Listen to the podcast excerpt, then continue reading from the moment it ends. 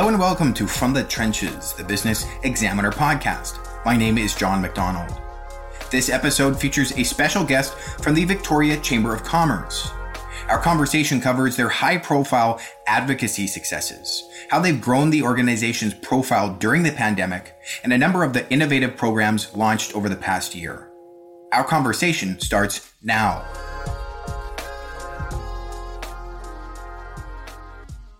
Uh, I'm Bruce Williams. I'm the CEO of the Greater Victoria Chamber of Commerce. And like all boards of trade or chambers of commerce across the country, we advocate and represent business. In conversations with government, we create networking and business to business opportunities for our members with each other. We help them connect with who they need to connect with.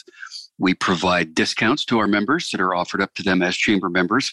And we also have a program that enables businesses, especially small ones, to access health benefits for their employees because of the chamber benefit network across Canada. So that's a real retaining and attracting factor for a lot of employers to be able to offer health benefits to their employees. Awesome. Well, I appreciate you sharing that, Bruce. It's really great to have you on. Um, one of the things I wanted to jump into as we start here is the the topic of advocacy. Um, within the past couple months, there was a, a big announcement about the marine border reopening, and I know that the Victoria Chamber played a major role in that, just due to a variety of factors among your membership and the impact of the sector on your local economy. But I'm wondering if you can kind of walk me through the process of how you how you started down that path of ad, of advocacy and the kind of like the steps that led you toward that that change in policy from the government? Yeah, so when the border reopening was announced, uh, everybody kind of assumed that the marine border wouldn't be a factor when we were suddenly all told, oh, no, no, the marine border is not open. The United States considers the marine border to be part of the land border because you are either getting to land or stepping off land to get on a boat. So, along with uh, Destination Greater Victoria, the tourism marketing organization for here, and the two major ferry operators, which are Clipper Vacations and Black Ball Ferry, who operate the Coho, we sort of put our heads together and said, "What's going on here? Like, how how do we deal with this? How do we manage this?" So we all together sort of waded through the process and came to the realization that the uh, Department of uh, the sorry, the Ministry of National Public Safety had closed the Belleville terminal downtown as a point of entry as a COVID measure. That was in March or April of 2020, and had then not reopened it as a point of entry, meaning that the marine border was still closed. So the only place in Canada, really, where people arrive by ferry is Victoria. There's the Clipper and the Coho, and then there's the ferry between Sidney and Anacortes. So we all started to make phone calls and figure out what was going on. Uh, we did some outreach directly to the Prime Minister's office through coordinates and contacts we have there. And uh, we all kind of came to the realization that they weren't necessarily aware of, of what had to happen for that part of the border to reopen. Uh, it's a case of you don't know what you don't know. That's not a fault on them, but we helped them engage in that conversation. And it got to the point that the at the time the public safety minister, uh, Bill Blair, would have to have signed a directive to reopen the Belleville terminal as a point of entry into Canada. So that did happen. And it happened on a Friday afternoon, and they called the election on Sunday. So part of the part of the minutia around that is that when an election is called, theoretically a minister is no longer a minister, and it would have been much more difficult to maneuver that through the whole process. So, uh, as I said, working together with those two carriers and with Destination Greater Victoria and the City of Victoria and the Downtown Victoria Business Association collectively, we we, we got that done, and we all we all did what we had to do. Wow, that's so cool! Amazing timing, uh, and just a great story of collaboration there. Is there anything else that sticks out to you on the advocacy side that you're kind of proud of in your tenure so far there? We've been a voice representing uh, a business in things like the um, the province created uh, a small medium enterprise business grant program that people could access. When they rolled it out, it was incredibly complicated. Uh, the the conditions that had to be met, uh, the proof of loss, it wasn't inclusive of some businesses. And we sort of advocated to government to say, thank you for creating that fund. We very much appreciate it. But you really need to dumb this down because there are people that were spending hours and hours and hours and hours trying to complete it and eventually just gave up and walked away from the money. So eventually the province realized that the money was not being accessed. It was sitting dormant for the most part. So with our chamber and others, conversations were had and they realized that they needed to streamline it, which they did, and made it much more accessible to many people. So businesses benefit from that.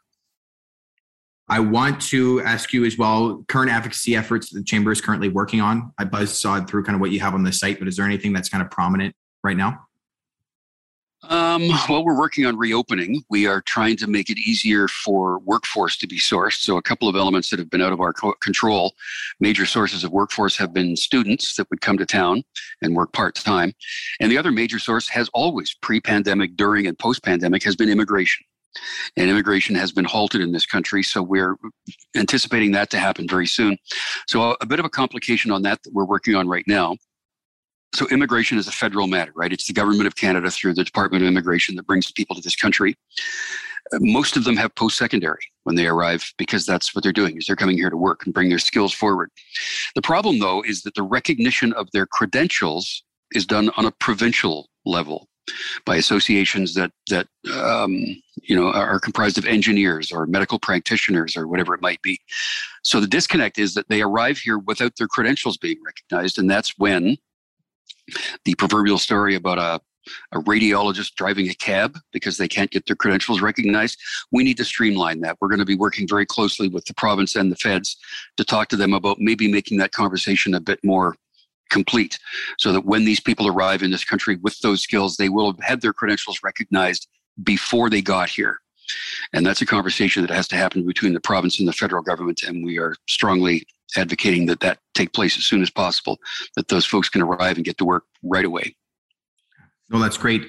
And for your members or for businesses who are listening and they are maybe they have something that they want to speak to government about, but they're not 100% sure about how to do that. Can you elaborate on kind of the best practices for approaching or getting involved in a chamber uh, or board of trade organization so that they can kind of feel that their voice is heard?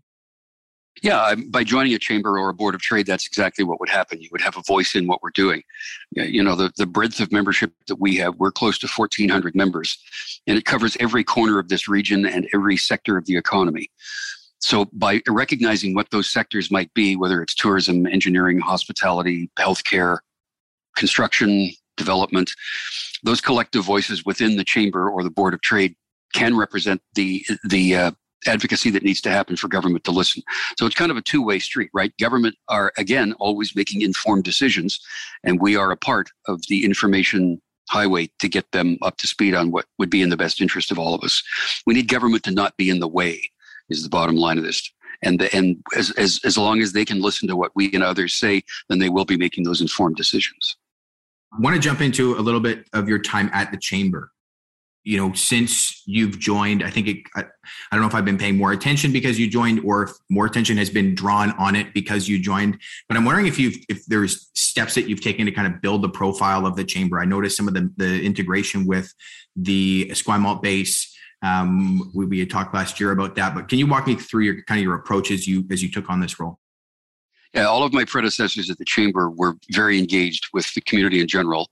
Uh, I guess, if anything, we have, uh, in my time here, have increased our social media presence. Uh, we've ramped it up with targeted and dedicated campaigns. We do one. There are chamber masks that we give to people, and right on it there's a hashtag that says hashtag Chamber Local Vic BC.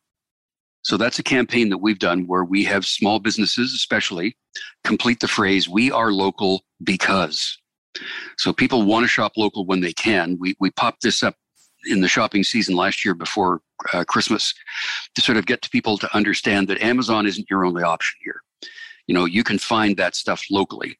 Uh, one of the biggest selling things on Amazon, for example, is books we have lots of local bookstores here. We have Bolen, we have Munro, we have Russell, we have other small niche bookstores in Oak Bay and other places. You can source that locally and get it delivered. So these businesses telling that story became an online campaign that's had huge traction. We also, when the vaccine started to roll out, did a campaign called Chamber Changemakers. That was a hashtag. And that was simply pictures of people. We had seen enough of people getting a needle stuck in their arm. Instead, we just showed pictures of people holding up their vaccine card saying, I did it. I'm a change maker. I'm a part of the solution. That has also had a huge amount of traction. Uh, we did another campaign when the restaurants and cafes were starting to reopen uh, called Picnics and Patios, where people would take a picture of themselves having a picnic or on a patio, having lunch, having dinner. So then, along with the BCRFA, the BC Restaurant Food Association, the Downtown Victoria Business Association, the City of Victoria, uh, we went out and uh, acquired funding so that we could go out and randomly pick up the tab for diners on especially on Tuesdays, Wednesdays, and Thursdays. So Vancity came forward to sponsor that. so that one of us, uh, Paul Nursey from tourism, Jeff Bray from downtown, uh, and others would, would we would take celebrities with us sometimes and just sort of show up at a group on a patio and say, "Hey, how's your lunch?" We're going to pick up the tab, by the way, for that, and we would blast that out online, and people would go, "Oh, wow! Well, if I've got a chance of somebody picking up the tab, maybe I'll go out on a Tuesday or a Wednesday or a Thursday." We did it live from uh, Spinnaker's Brew Pub, which is one of our chamber champions. One night we did it live on CHEK TV with the Upside so we just did stuff like that. So yeah, we, we've had an increased amount of exposure on social media. And I think to go back to your original point, I don't believe we're having any more media engagement with me than we did in the past, but I dropped into this position already being a fairly well-known figure. So I think I kind of stuck out from the crowd a little bit.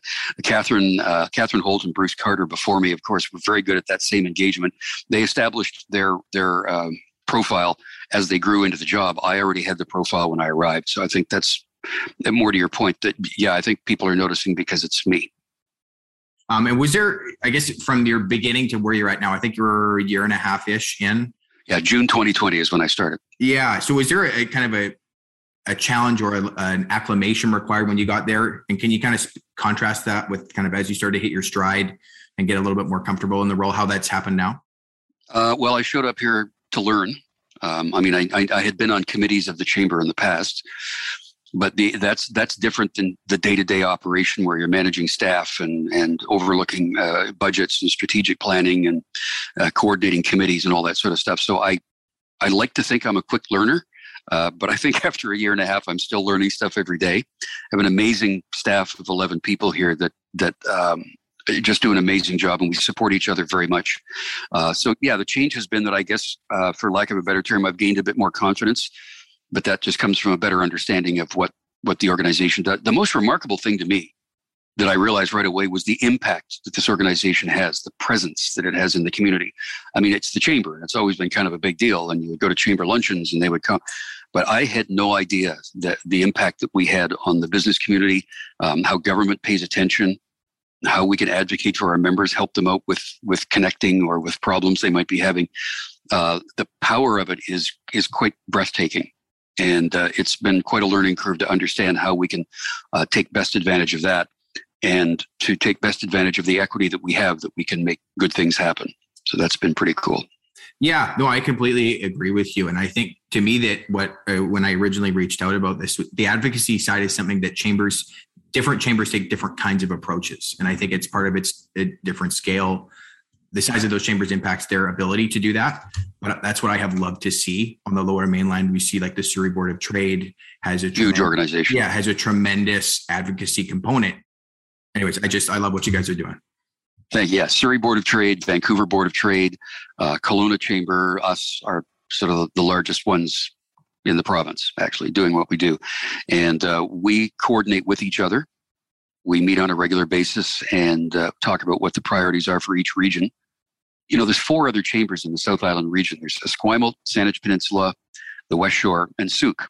And those are chambers that deal with really intensely local things within their part of the region. But we're the overarching across all 13 municipalities and nine First Nations is what our chamber represents. So our, our perspective is that sort of umbrella look at what goes on here.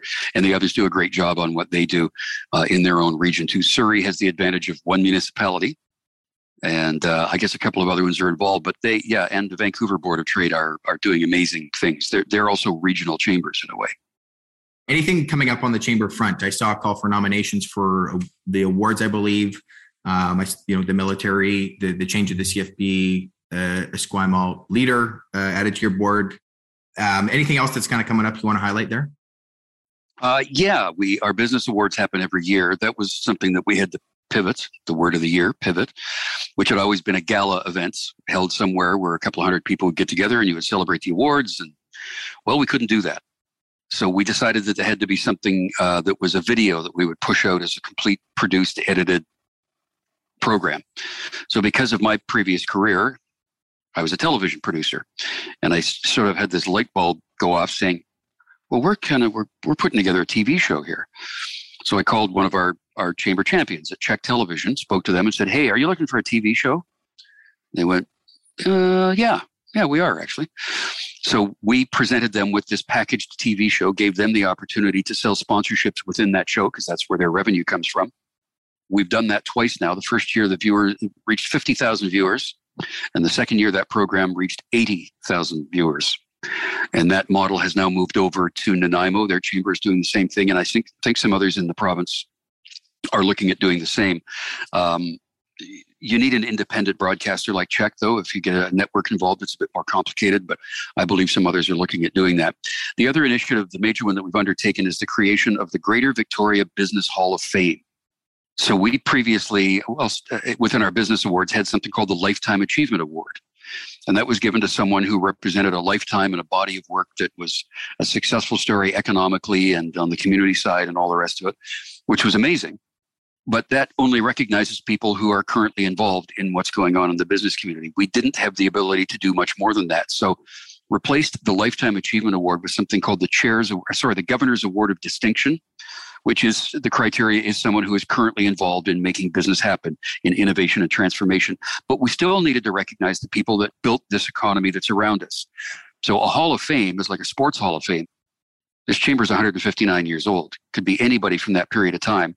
So we are first of all inducting the first 15 Lifetime Achievement Award winners plus five new ones. And every year we will induct five people into the Hall of Fame from any time in our chamber history. Uh, at the same time, we are of the understanding that up until fairly recent history, uh, the chamber wasn't necessarily the most inclusive organization uh, around.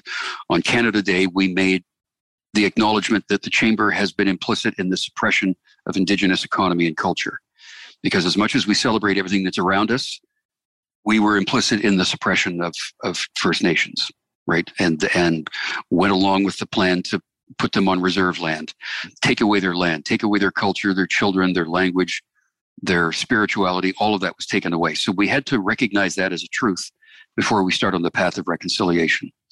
So the Hall of Fame announcement was actually delayed because of that. we were originally going to announce that on a Monday, and a few days before that is when the Kamloops gravesite announcement was made. So we realized no, we're completely tone deaf to recognize what we've built at their expense. So we went back and thought about that. We uh, we made that admission and that that acknowledgement. We've now created uh, two committees. Uh, one is sorry, one is a task force, one's a committee. Uh, we have a task force for Indigenous economic reconciliation, uh, Indigenous owned businesses have now been given, if they want it, free membership into this chamber. And we're doing that for the purpose of connecting them with non Indigenous owned businesses for everyone's benefit to grow. And at the same time, with that acknowledgement, we know that systemic racism has been a huge part of building this economy. Chinese head tax, the Komagata Maru, constant ridicule of LGBTQ people, people with disabilities have not been fully embraced in every way that they possibly could. So we created something called a CADI committee, C A D I, which is the Committee for the Advancement of Diversity and Inclusion. And that committee will work with people who are basically not Caucasian and have been a part of this culture for a long time Asian, South Asian, uh, Indigenous is a part of that businesses owned by persons with disabilities, uh, people who are cross gender or anywhere in the LGBTQ spectrum. So, having done those two things, we then announced the Business Hall of Fame, and we're very conscious of the fact that we need to be inclusive when we choose people in that Hall of Fame. So, our first cohort of five that are going in are the late Chief Robert Sam, who did a great deal to advance education access for his nation. Uh, a gentleman named Ron Lou-Poy, who was a, a, huge feature in the Chinese business community here around Chinatown, other areas. He was a chancellor at uh, UVic, very well spoken, very philanthropic uh, gentleman. A guy named Ian Maxwell, who is the owner of a company called the Ralmax Group, who own Point Hope Shipyard and Ellice Recycling and some engineering companies. And they bought the harbor ferries last year. He's also a partner in a company called Trio. He's been a guy who has worked extensively with um, First Nation business to give them an opportunity to engage in the economy. Um, a woman named Helen Biernes, uh, who was the first chair of a chamber board in Canada, and that was in Victoria in the 70s.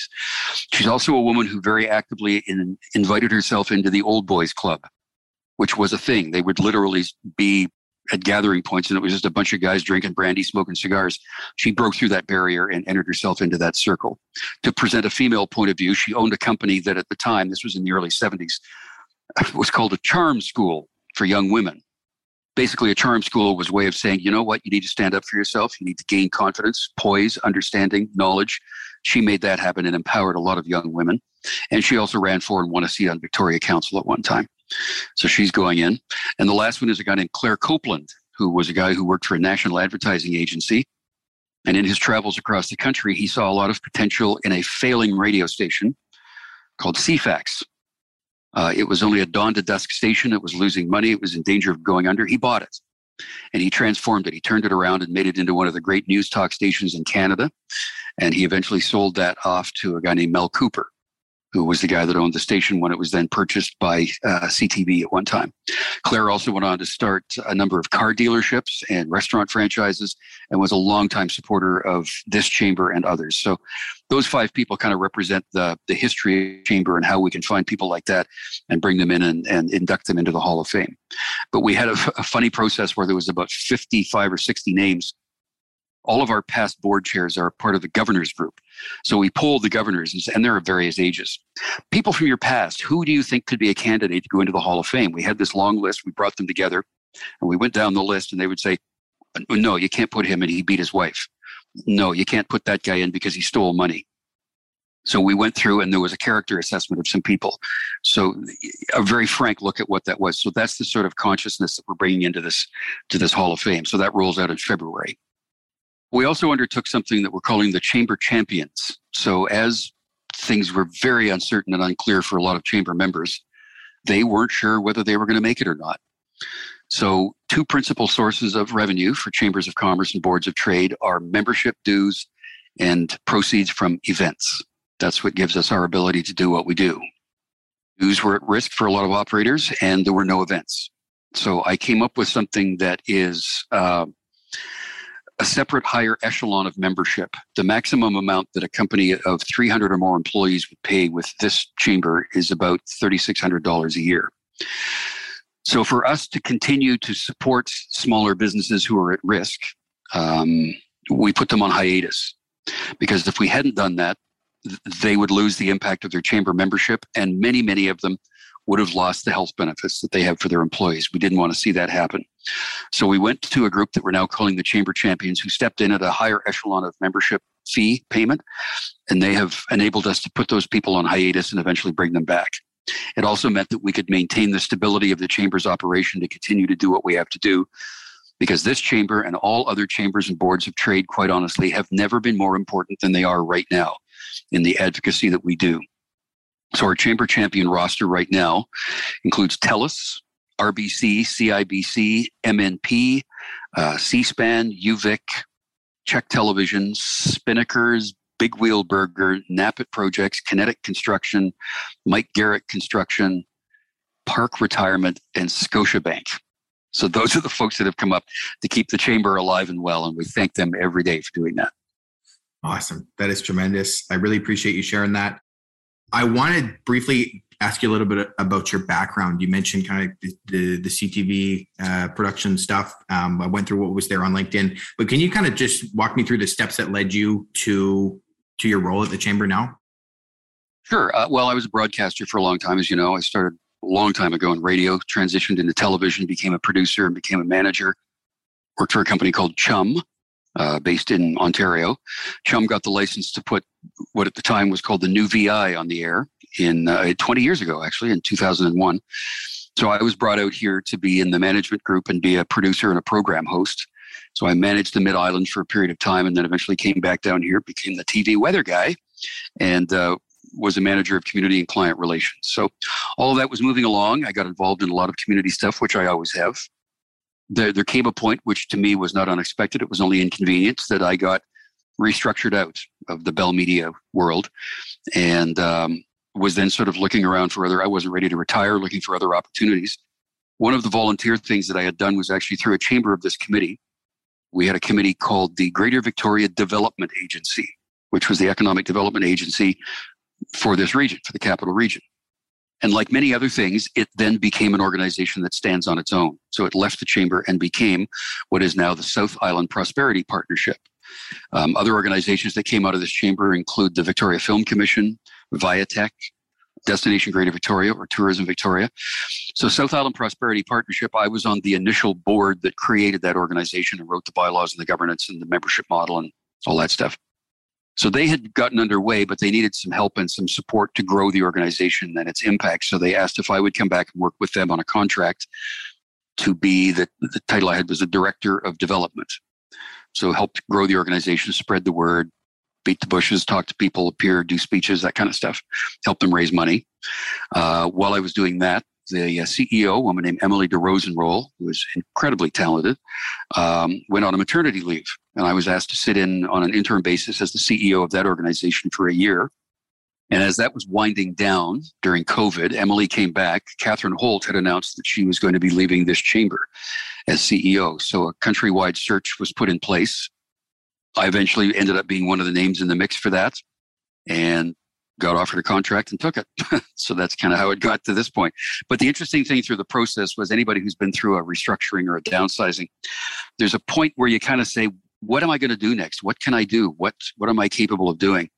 And one of the things that that I recommend to people is take a look at the breadth of everything you've done whether it's a hobby, whether it's nonprofit, whether it's directly related to any sort of business or not, those are all skills that you have, right? You develop those skills and they, they make you a, a complete employee. So when I at first thought that I wasn't really cut out for this job at the chamber, others disagreed, including the hiring committee, and and they have since proven to me that I do have what it takes to do this job, and actually, I'm having a really good time doing it too. Yeah. Well, I, I, appreciate you sharing that. I do think that you've done a great job uh, so far. And uh, yeah. So far. Yeah.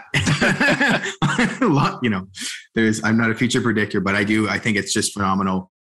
I want to ask, is there a particularly impactful person that's kind of influenced your career? I know you've, you've touched a lot of different people uh, within the province, I'm sure, but is there someone that sticks out to you who's had a, a, a profound effect?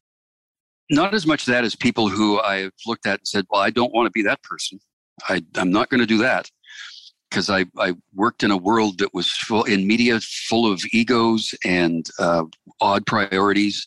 Um, so I realized very early on that there that, it's, that the people that I didn't want to emulate meant more to me than the people I did. So I think anything that I have that might be positive is a compilation of a lot of remarkable people that I worked with over a long period of time. Uh, but there are people who I saw that were just really bad managers, bad people people. And they and i made a point of never wanting to do that. It would go against the grain of my character to do that anyway. But i, I learned from other people's what i perceived as other people's mistakes to land where i am not that i have i'm fault free not at all but I, I do my best to be the best i can be.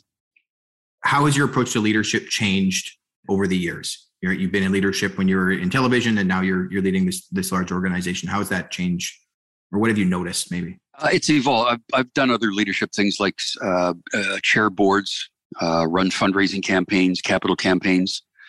Um, I was the fundraising chair along with my good friend Mel Cooper that built Jeneece Place, for example. Uh, I was the uh, board chair at the Vancouver Island University Foundation for a period of years. I was the campaign chair for the United Way for three years in Greater Victoria. But each one of those things, sort of outside of a work experience, gives you perspective on how other things move within the economy. So I've grown into each one of those roles, and uh, you know the work with South Island Prosperity, and certainly the work at the Chamber. I have constantly learned, and I, I understand. Perspective is everything, right? And you have to understand that when you're making decisions on this level, it can impact a lot of people, and you really need to get it right and you need to do your best. And um, again, that also goes back to learning from other people's mistakes. So when you see things happen in other organizations or other businesses, you try and learn from that. I've always tried very hard uh, to be a good listener and take lessons from uh, successes and failures of other people. I've had my share of both. so you'll learn from that. Yeah. No, no, that's great. I, I, appreciate you sharing that. I've got four quick ones here to, to before we get you out of here. Is there a favorite uh, book or podcast that you that you have that you, you're currently listening to? Not a big podcast guy, but I do one every week. It's called Chamber Chats. I love that. I don't read as much as I should. You know, I'm one of those guys It's kind of, oh my God, I've been reading at work all day. Um, if I want to relax with a book and get lost in it, it's nothing deep. I will read a John Grisham novel because that is a bit of an escape for me. I just I to watch the how that kind of they're all kind of the same, but they're different in their own way. So that's a, that's an escape for me. Um, all time favorite book is probably To Kill a Mockingbird. I would think from long ago. Uh, best personal advice that you've received? Do the right thing. My parents were a big influence on my life. They were they were very nice people. They worked very hard. My family owned a business, a small business, I might add. Uh, we owned a bakery so I learned the value of hard work and that when you're the owner, the buck stops with you. If it's going to get done, it eventually might end up being you doing it. So I came to know that.